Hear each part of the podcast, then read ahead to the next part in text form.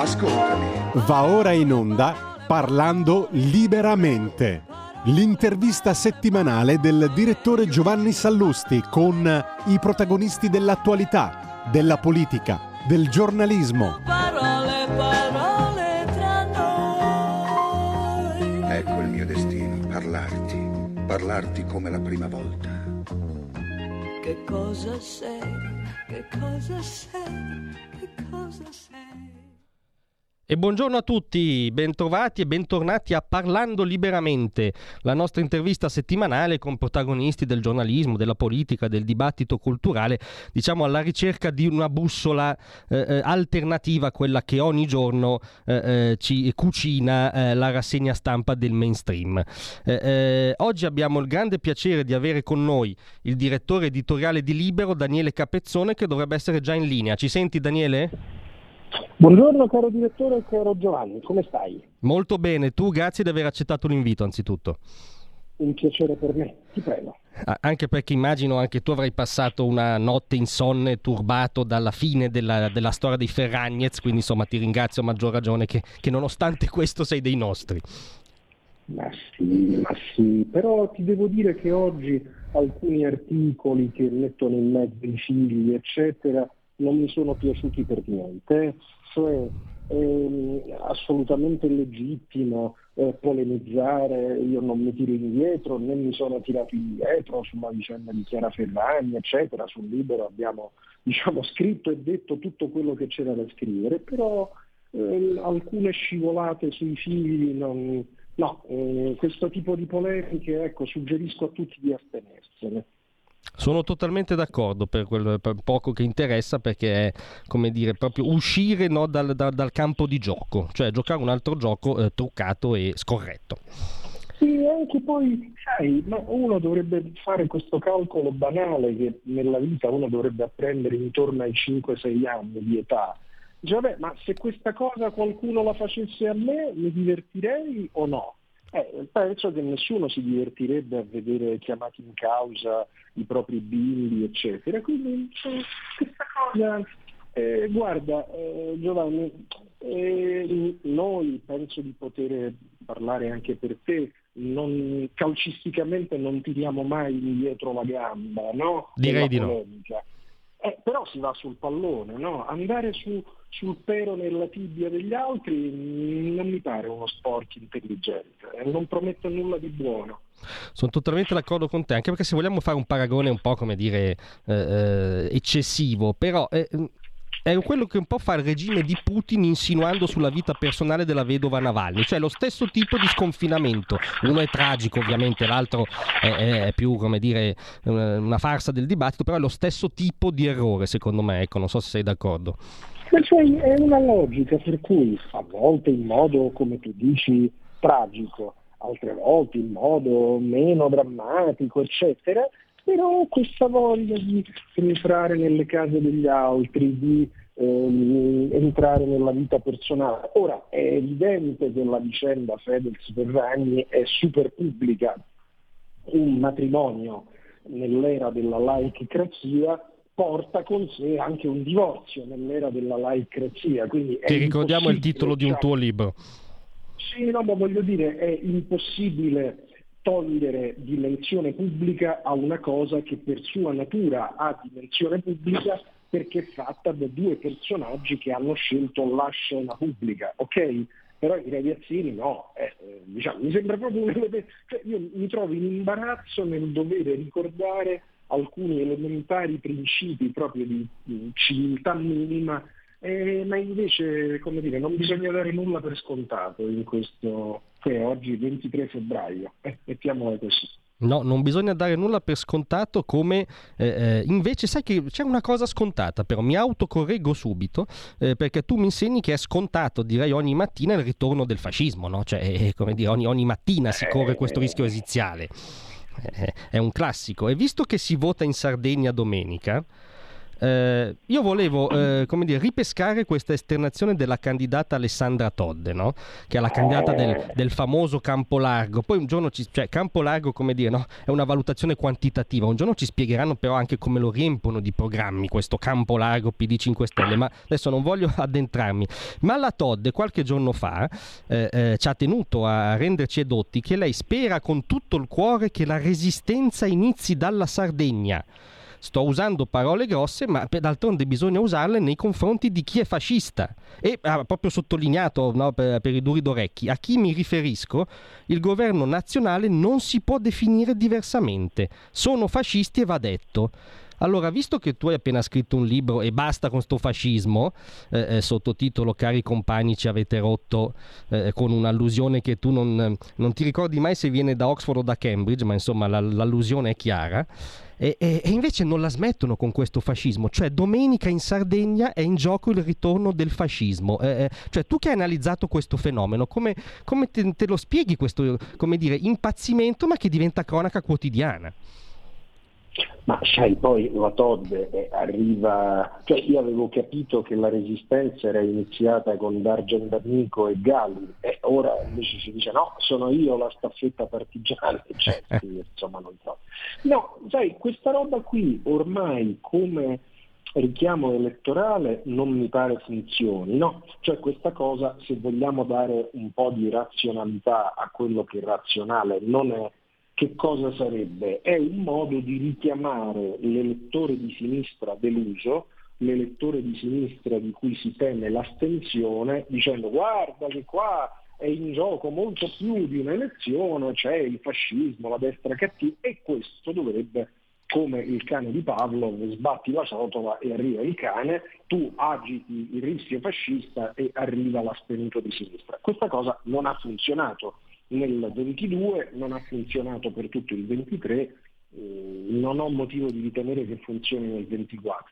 E allora perché lo fai? Lo fai perché è una coperta di Linus, cioè è una cosa che ti rassicura, che copre le differenze a sinistra, che ti risolve il problema, che ti consente di non entrare nel merito delle questioni e ti consente anche di avvelenare il clima, per cui Giovanni ha vinto, ma chi se ne frega? Io dico che Giovanni è fascista e così, diciamo così, mi risolvo il modo di impostare un'opposizione senza contenuti che non ho. Certo, ora non vorrei, dire, farla esagerare, ma eh, su questo ti, ti, volevo lanciare questa osservazione. Su questo c'è addirittura un'involuzione della sinistra, secondo me. In che senso? Cioè, i vecchi comunisti facevano meno retorica su questo. Ora, eh, no, il vecchio comunista per eccellenza, Togliatti, per fare un esempio, eh, eh, già con la svolta di Salerno no, mise da parte la pregiudiziale contro la monarchia, che era una monarchia pesantemente compromessa col fascismo, no, in nome della lotta di liberazione. A, a, guerra appena finita fu il padrino dell'amnistia dei quadri del regime, un'operazione anche politicamente interessata, ma come dire, eh, eh erano molto più realisti, no? ed era, eppure la guerra era appena avvenuta, la tragedia della dittatura c'era appena stata, c'erano da un punto di vista delle biografie più ragioni per, come dire, menarla con l'antifascismo. E, e, e invece, come mai questa involuzione? Come mai eh, ce, ce, la si mena di più con l'antifascismo nel 2024 piuttosto che nel 1946? No, il tuo libro questo lo spiega benissimo e mi permette di aggiungere agli esempi che tu hai fatto un esempio che io trovo eh, proprio colpisce perché è una di quelle cose che tutti sappiamo ma non ce ne ricordiamo. Se tu prendi la disposizione transitoria e finale della Costituzione in cui si vieta la ricostituzione del partito fascista, va bene, tutti ricordiamo quella prescrizione, ma non ricordiamo quella che c'è in uno dei commi successivi, dove si dice, e questo viene scritto tra il 46 e il 48, che i gerarchi, dico bene i gerarchi, quindi non un semplice iscritto al Partito Nazionale Fascista, era mezza Italia era iscritta al Partito Nazionale Fascista, ma i gerarchi sarebbero stati privati del diritto di elettorato passivo, quindi della possibilità di essere eletti, solo per cinque anni. Cioè nel 1953 sarebbero potuti rientrare in gioco eh, candidandosi alle elezioni. Cioè tu avevi una situazione in cui la Costituente con dentro eh, democristiani, liberali, comunisti, socialisti, eccetera, rimette in gioco dopo cinque anni i gerarchi sul piano dell'elettorato passivo. Immagina di oggi una discussione di questo genere. Sarebbe letteralmente impensabile perché? Per regressione culturale? No, ma perché in mancanza di una identità politica forte, l'unica cosa che resta è questo, è descrivere l'avversario come un mostro.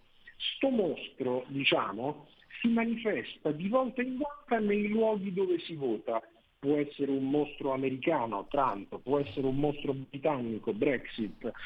tra l'altro tutti i paesi, scusami, che con la cultura fascista hanno a che fare zero, tra l'altro. Niente, ma no, ma tanto, il, come dire, eh, eh, gli elementi fattuali e le diversità storiche a questi non interessano. Quello che conta è il format, è ripetere il format sempre uguale a se stesso, eh, diciamo questa piazza Venezia 2.0 si può spostare in Sud America quando fa comodo, Bolsonaro cattivo, eh, si può spostare ovviamente in Ungheria a San Dirli, magari Vabbè, la certo. meritano anche un poco, e, insomma, ma, ma, ma il meccanismo è sempre lo stesso. Senti, accanto alla mostrificazione, secondo me c'è anche però no, un enorme strabismo, no? e cioè quello per cui questo eh, antifascismo eh, eh, immaginario non viene mai declinato come opposizione al totalitarismo tout court. Vedi la reticenza di quasi tutti i leader della sinistra del 2024 a dirsi anticomunisti. Ma mi interessava questo in particolare. In questi giorni c'è questa isteria no, del dibattito per cui si tenta di appiccicare Putin e l'esperienza dittatoriale orrenda che incarna incarna al centrodestra, nella fattispecie alla Lega.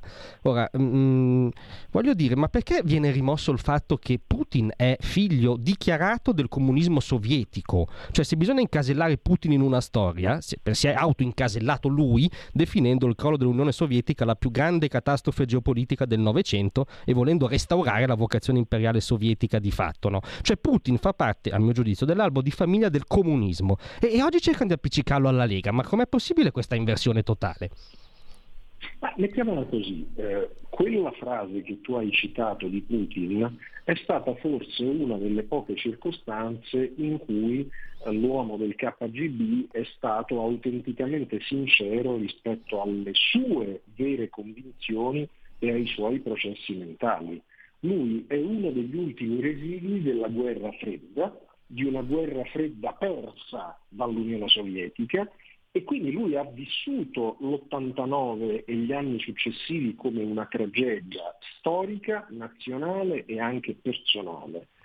Tutta la sua politica eh, in questo ormai ventennio è stata volta a provare a far riguadagnare posizioni alla sua causa con una continuità eh, di metodo, eh, l'omicidio politico, la repressione del dissenso, la persecuzione degli oppositori, cioè, che è sempre quella. Poi siccome l'uomo è molto astuto, perché l'uomo è molto astuto, ha capito che in un Occidente confuso poteva anche giocare delle altre carte.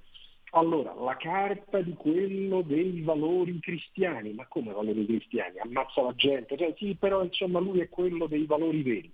Eh, la carta della controinformazione, eh, lui è quello contro il mainstream, eccetera. Sì, ok, ma quando ha fatto Russia Today era una macchina di bugie clamorose. Sta di fatto, questo va detto, che anche un pezzo delle destre occidentali ci sono cascate.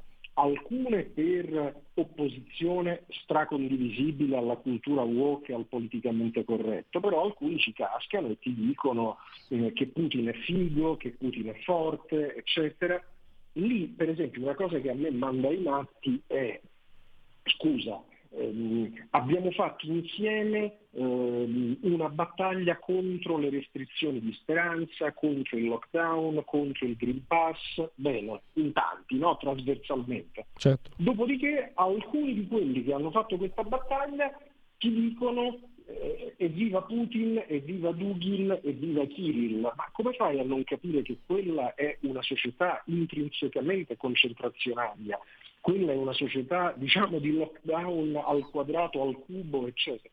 Questo è un tipo di battaglia che secondo me va fatta smascherando, come tu dici, eh, le ipocrisie di una sinistra che cerca di buttare addosso ad altri le colpe, ma anche aiutando eh, il centrodestra nel mondo, non solo in Italia, a, a, a non cadere in fuorigioco, mettiamola così.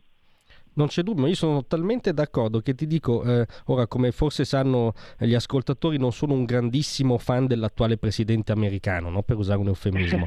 Soprattutto sono inquietato da altri quattro anni eh, ehm, anche per la, luc- insomma, la, la, lucidità personale, ma anche per il trascinarsi di politiche che secondo me non hanno finito il loro respiro. Ciò detto, ciò detto quando Joe Biden, diciamo con espressione probabilmente non attinta dalla tradizione stilnovistica, ma quando definisce Putin un figlio, come dire, di una mamma che non pratica la continenza. Ma questa roba è stato scandalo, però da un punto di vista diciamo fattuale mi sembra difficile da contestare in questo caso il vecchio Joe Biden, no? Sì, ha ragione. Il problema è che però, come tu dicevi, eh, la diciamo, ripresa di fiducia delle dittature eh, deriva proprio dalla debolezza del guardiano americano, cioè nessuno mi leva dalla testa che l'invasione dell'Ucraina eh, tra virgolette inizia sei mesi prima, ad agosto del 21, quando a Mosca vedono la umiliante ritirata occidentale dall'Afghanistan. In quel momento a Mosca, a Teheran, a Pechino, ognuno ha fatto i suoi calcoli. A Mosca si sono detti, ma tra qualche mese tentiamo, a Teheran si sono detti, ma noi intanto possiamo reprimere le nostre rivolte interne nel sangue e fomentare tutti i nostri proxy del terrore, Hamas, Hezbollah, Jihad islamica, a Pechino si sono presi tempi più lunghi, hanno obiettivi diciamo, di medio periodo, ma eh, ragionano su un indebolimento progressivo dell'Occidente che consente, pensano, eh, di dare prima o poi una zampata su Taiwan e comunque di accelerare la loro ascesa. Eh, come fai a non capire che proprio la debolezza dell'attuale Casa Bianca è all'origine di questi guai. Sai, si è criticato tanto Trump.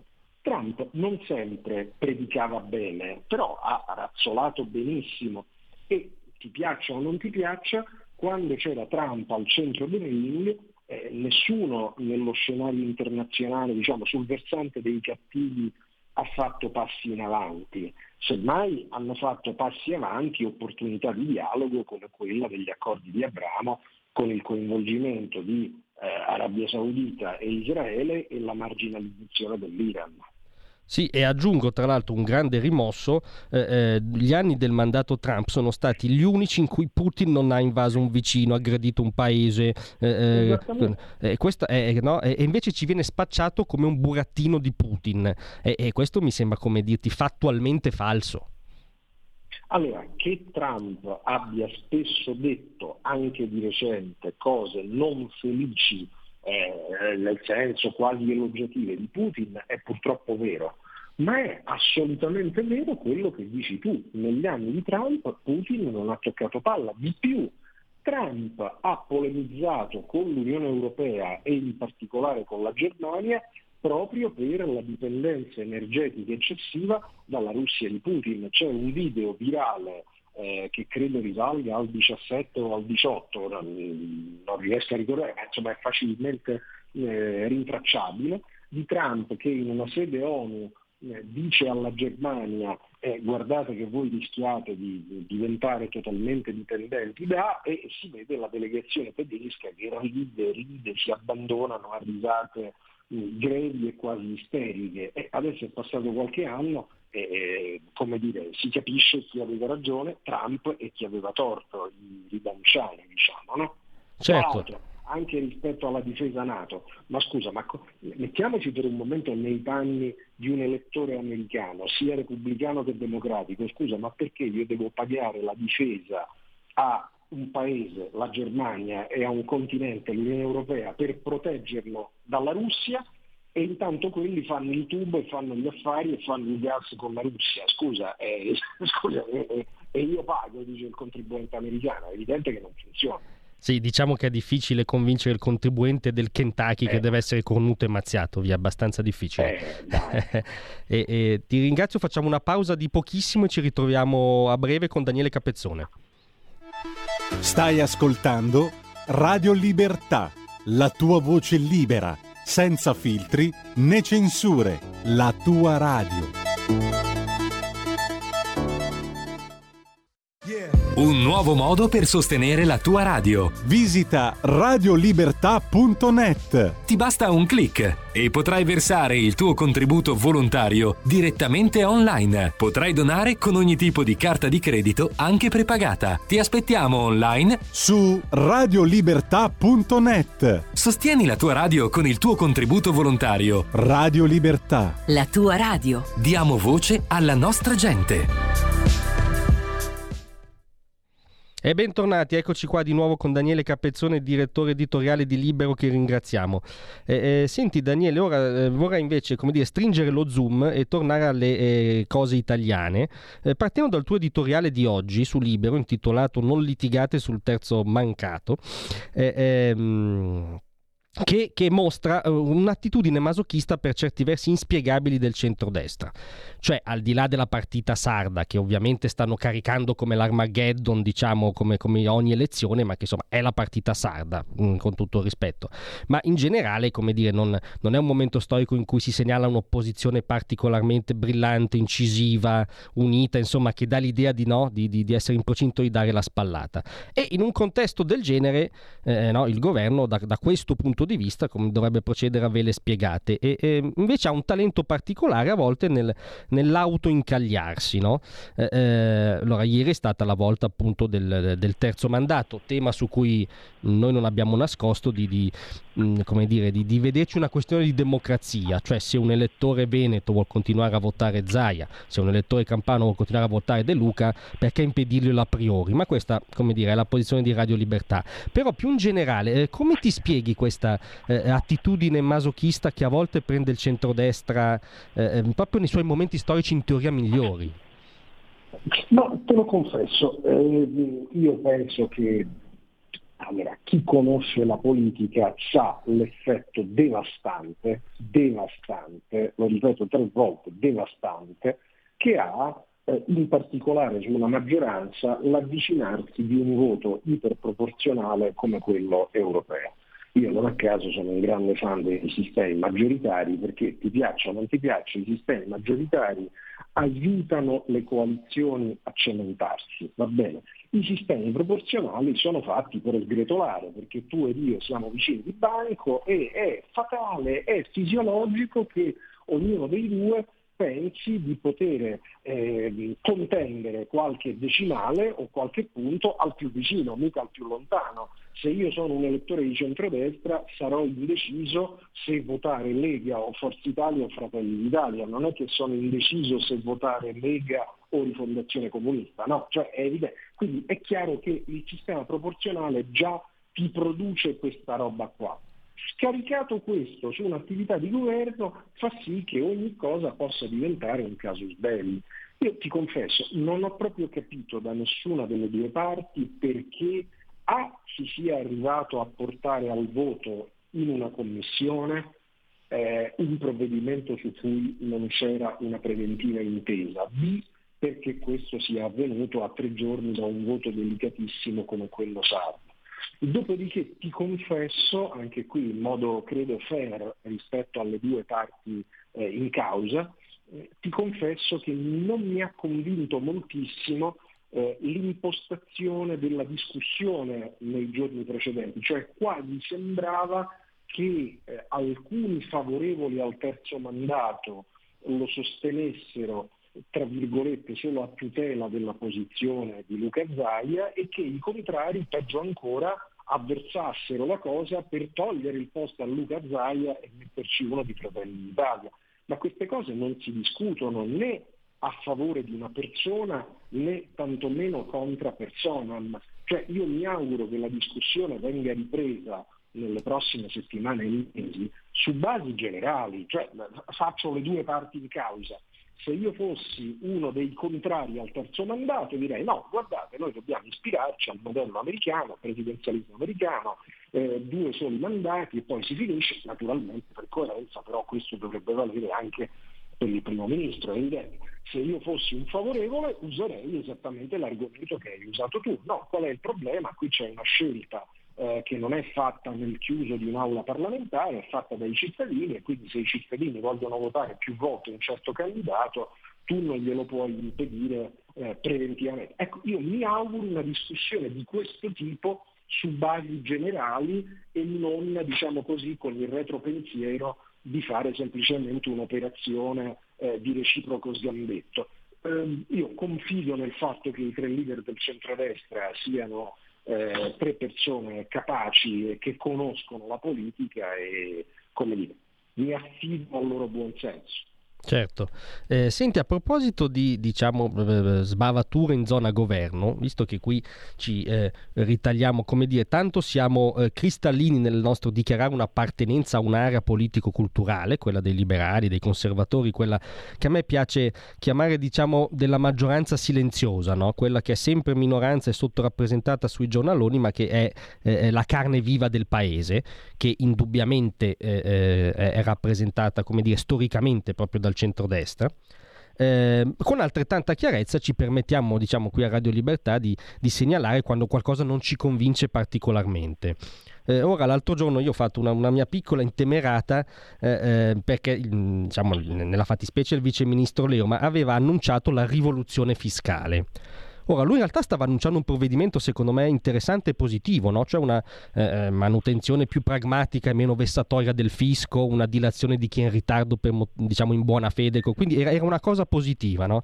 Però mi sono permesso di dire da, diciamo, da spelacchiato liberale libertario che quando io sento rivoluzione fiscale mi aspetto qualcosa di un po' più corposo. Ora non, non voglio dire la Reaganomics perché siamo in Italia e non siamo in America e è il 2024, non è il 1980, però insomma quantomeno un abbattimento consistente consistente oggettivo delle tasse me lo aspetto, no? insomma ecco non, non, non, scomodiamo la rivoluzione fiscale per eh, opere di mera manutenzione, ma questo per dire, eh, ehm, non credi che su, su questa che è una delle, delle, secondo me, nomadi di tutte le battaglie, no?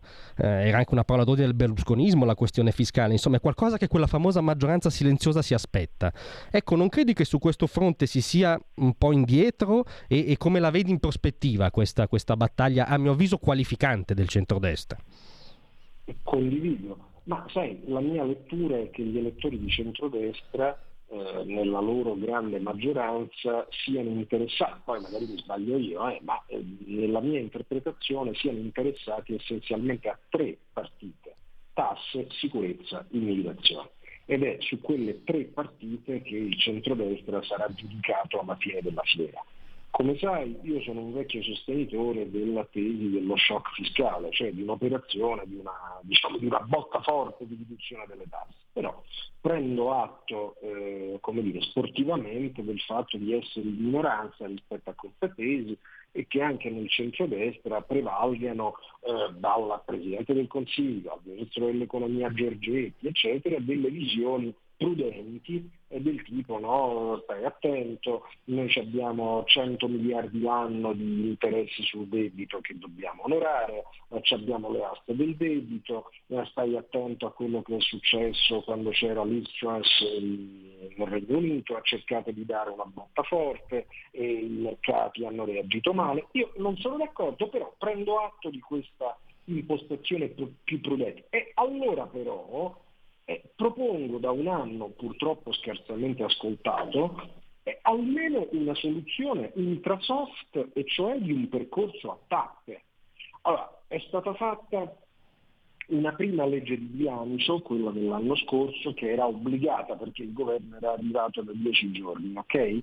Poi è stata fatta una seconda legge di bilancio, quella di dicembre scorso, in cui comprensibilmente si è fatta un'operazione sui eh, redditi più bassi, eh, sia con l'intervento sul cuneo sia sull'intervento sulle prime aliquote IRPEF. Però restano altre tre manovre da fare in questa legislatura, più io sono molto fiducioso che ci sia una seconda legislatura, perché se tutto va bene tu avrai di nuovo questa maggioranza la volta prossima, cioè tu hai 3 barra 8 manovre da pensare. Mi domando perché non facciamo un percorso a tappe che dia agli elettori il senso di un traguardo. Dice guarda, abbiamo preso l'autostrada in questa direzione, ok? Siccome siamo persone serie non posso dirti a che velocità percorreremo l'autostrada, ma ti posso dire che le tappe che ci proponiamo sono questa, questa, questa, questa. vediamo quale riusciamo a cogliere il primo anno, quale al secondo, quale al terzo, ma dammi un'idea che c'è, diciamo, lo dico in termini lirici, una forza del destino da conquistare, no? un obiettivo che non è solo tutto day by day, tutto polemicizza del giorno.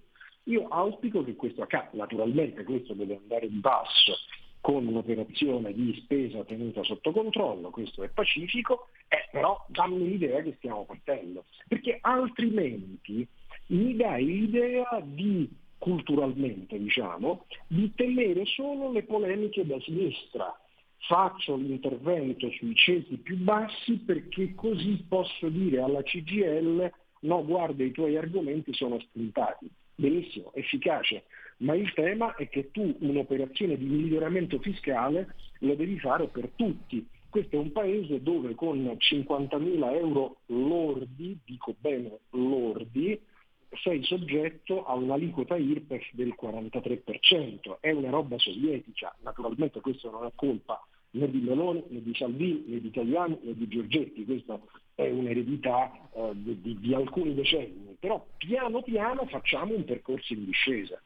Certo, anche perché quello che dicevi tu è legato a quella forma, diciamo, di, di sudditanza culturale involontaria a volte che tu analizzi nel tuo libro, tra l'altro, no? cioè la, eh, come di, che forse è l'errore principale in politica, no? accettare le premesse dell'avversario e quindi, come dici tu, tappare eventuali obiezioni ma alla narrazione dell'avversario invece che imporre una narrazione propria. Sì, o comunque dare l'idea che tu accetti diciamo, lo schema e la cornice polemica che i tuoi avversari hanno già preparato per te. E io invece dico, mi rendo conto che è più facile dirlo in una piacevole conversazione un venerdì mattina tra due buoni amici, è più difficile farlo eh, quando si sta eh, a via 20 settembre a Palazzo Indubbiamente. lo dobbiamo riconoscere. Con... Però eh, se tu non hai la forza, anche l'ambizione di pensare in primo luogo a quelli che ti hanno votato, okay? ai loro desideri, alle loro attese e rischi di subire un po' il racconto degli altri e di giocare di conseguenza. E, insomma, io a calcio ero un tifoso eh, di Sassi, non un tifoso del tratattonismo. Eh, Su questo mi commuovi tra... però, eh, se mi citi Sacchi mi commuovi. no, ma sai, ma, allora, lui è stato Ehm, come dire, poi non so quanto ci tenga, eh, ma lui è stato molto più che un allenatore, no? Assolutamente. Lui è stato portatore. Noi venivamo da decenni in cui le squadre italiane, Pesi, Brera, eh, erano, diciamo così, ehm, preventivamente segnate da non si sa per quale colpa eh, commessa, da una specie di inferiorità per la quale bisognava per forza giocare per lo 0-0, difendersi, poi eventualmente sperare in un golletto in contropiede. Eh, Sacchi ha imposto una logica, dice ma aveva Gullit e Van Basten, sì, momento, eh, io ricordo un Real Madrid-Milan eh, trionfale con Lupetto Mannari. Che, eh, poesia pura, eh, poesia pura. Ecco, capisci? Eh, no, ma questo vuol dire che se tu hai certe intenzioni provi a realizzarle anche con il materiale che di volta in volta hai. Eh. Non c'è dubbio. Tra l'altro non credo sia un caso che la stagione migliore del berlusconismo, diciamo quella col sole in tasca, abbia coinciso con la stagione del sacchismo. Non, non, è un caso. non c'è dubbio ma non c'è il... Guarda, se tu prendi, io non sono tifoso del Milan, non sono neanche tifoso. Nessuno è perfetto. Ma se, se tu prendi eh, un intervento che Berlusconi fa eccezionalmente alla RAI come presidente del Milan, invito tutti a recuperarselo eh, un clippino da YouTube, la sera in cui il Milan vince il primo scudetto va alla domenica sportiva fa un discorsetto che ovviamente era riferito al Milan, ma è forse il più politico dei suoi discorsi. Noi non dobbiamo solo vincere, dobbiamo convincere, giocare bene, dominio del gioco, dominio del campo. E questa roba qua non è solo calcistica e sportiva, è un modo di porsi rispetto a qualunque ambito che tu frequenti. Non c'è dubbio. Senti, invece a proposito di racconto eh, eh, contraddittorio, volevo mh, mm, eh, diciamo riassumere anche una, uno dei fatti della settimana, e cioè la eh, cagnara guidata da Masaniello De Luca no, di certi amministratori meridionali, tendenzialmente di sinistra, eh, eh, contro la riforma dell'autonomia. Però mi, mi, interessa anzitutto questa che io no, non riesco a non vedere come una contraddizione palese. Cioè, oggi il Mezzogiorno ha un problema di sviluppo, sì Cos'è stato, qual è stato il modello in vigore in Italia fi, eh, fino ad oggi? Il centralismo. Quindi mi pare assodato che il centralismo, anzitutto, non fa gli interessi del meridione. Non, eh, come dire, mi sembra eh, che eh, vengano meno proprio a, a, no? alla presa d'atto di quello che è andato male, anzitutto per il meridione in questi decenni. Ma hai perfettamente ragione, non solo, aggiungo e mi ricollego al tuo libro, ma come fa un vecchio ameiroliano, perché questo era De Luca all'inizio della sua traiettoria politica, a scegliere una linea, diciamo, vorrei dire plebeista, di urlo così alla Masaniello, cioè è insensato. Allora perché lo fa? essendo un uomo che conosce la politica e sa scegliere le parole, quindi non è stato il suo un colpo di testa, ma una scelta. Io non credo, la, la, cosa dell'autonomia è solo un paravento polemico, peraltro sbagliato, come tu giustamente sottolinei. Io la penso ancora peggio, cioè lui coglie una debolezza della Schlein, vede uno spazio politico, è forse un po' abbagliato da qualche sondaggio di popolarità che lo riguarda, perché crozza, perché la simpatia, perché, perché, perché. Allora come pensa di accendere la scintilla? Dice io faccio una chiassata, scelgo la linea dello scasso, scelgo la linea del casino perché è l'unica linea che mi consente di mettere insieme tutto, PD e grillini, inclusi quei grillini a cui ho detto le cose peggiori in tutti questi anni, a cui ho detto degli insulti irriferibili. Come supero questa cosa? Mettendomi sulla linea di massimo scontro possibile. Piccolo dettaglio, questa cosa lui l'ha fatta il 16 febbraio, cioè oggi siamo al 23, mancano ancora boh, 107, 108, 110 giorni alle europee. Se sta già così a metà febbraio, che fa a metà marzo, a metà aprile, a metà... si fa esplodere, non lo so. Cioè, come fanno a non capire che qualunque politico che non dia una prospettiva politica alla sua linea diventa poi prigioniero di un'escalation comunicativa che rischia come dire, di essere una strada senza uscita, no? rischi poi una droga sempre più pesante, sempre più pesante e poi ti fai male. No? Non, no, non ce la fanno. Tra l'altro, scusa, ti voglio proporre un esperimento mentale, no?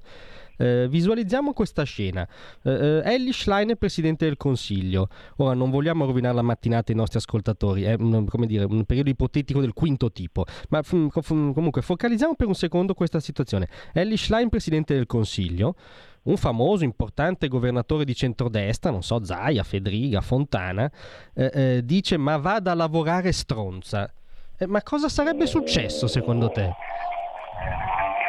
Apocalisse, la marcia su Roma, la marcia su Roma.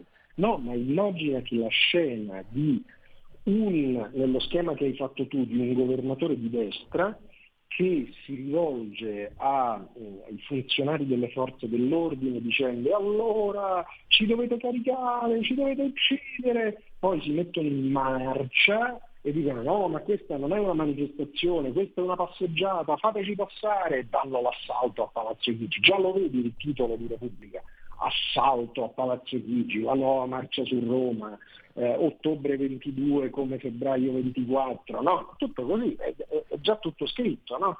Assolutamente. Questa cosa invece è passata molto in cavalleria, mi permetto di dire anche dalle eh. vestali del femminismo. No? Cioè, io non adotto questo eh. criterio, ma col loro criterio era molto grave questo insulto alla Premier. una cosa sessista, sessista. D'altronde spesso le vestali del femminismo, come dire, in queste settimane sono andate in piazza sostanzialmente con parole d'ordine che riecheggiano quelle di Hamas, quindi come dire, mm, mm, forse non sono vestali del femminismo in realtà, mi viene da dire. Ma no, ma guarda, la realtà è che hanno, sono, credo, all'ultima tappa di un lungo viaggio che sul piano domestico un viaggio di ipocrisia politica e di doppiopesismo, sul piano internazionale un lungo viaggio anti-occidentale che li porta da una stazione all'altra. Va bene tutto, va bene eh, l'Islam politico, eh, va bene il Venezuela, eh, va bene Cuba, va bene qualunque cosa che sia funzionale a dire che il cattivo è l'Occidente.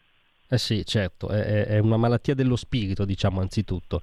Senti, nel ringraziarti di questa nostra chiacchierata, ti chiedo un'ultima cosa, eh, eh diciamo una previsione, eh, ehm, cioè tu come vedi lo scenario post-europeo? Eh, ehm, anche in base agli equilibri europei che ci saranno anche in sede dire, di Commissione di Parlamento europeo. Cioè eh, eh, il governo secondo te uscirà più forte, più debole? Che stagione si apre? Visto che peraltro c'è il combinato disposto che si vota appunto anche in America. Eh, eh, eh, cosa succede da giugno in poi a tuo giudizio?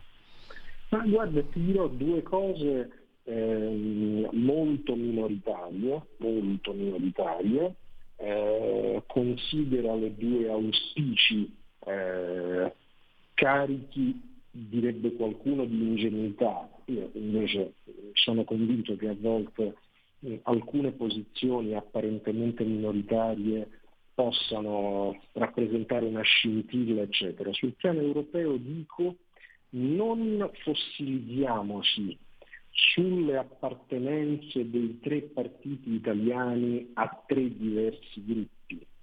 Da un certo punto di vista questo è anche un vantaggio, poter coprire tre diverse posizioni, poter parlare a tre diversi segmenti elettorali, ma un minuto dopo si può fare un gioco di sponda intelligente votando nello stesso modo, votando in modo differente. Poi la tattica suggerirà la cosa che parrà praticabile ai tre, ma dico eh, nella vita si può lavorare bene anche stando apparentemente in tre posizioni diversificate.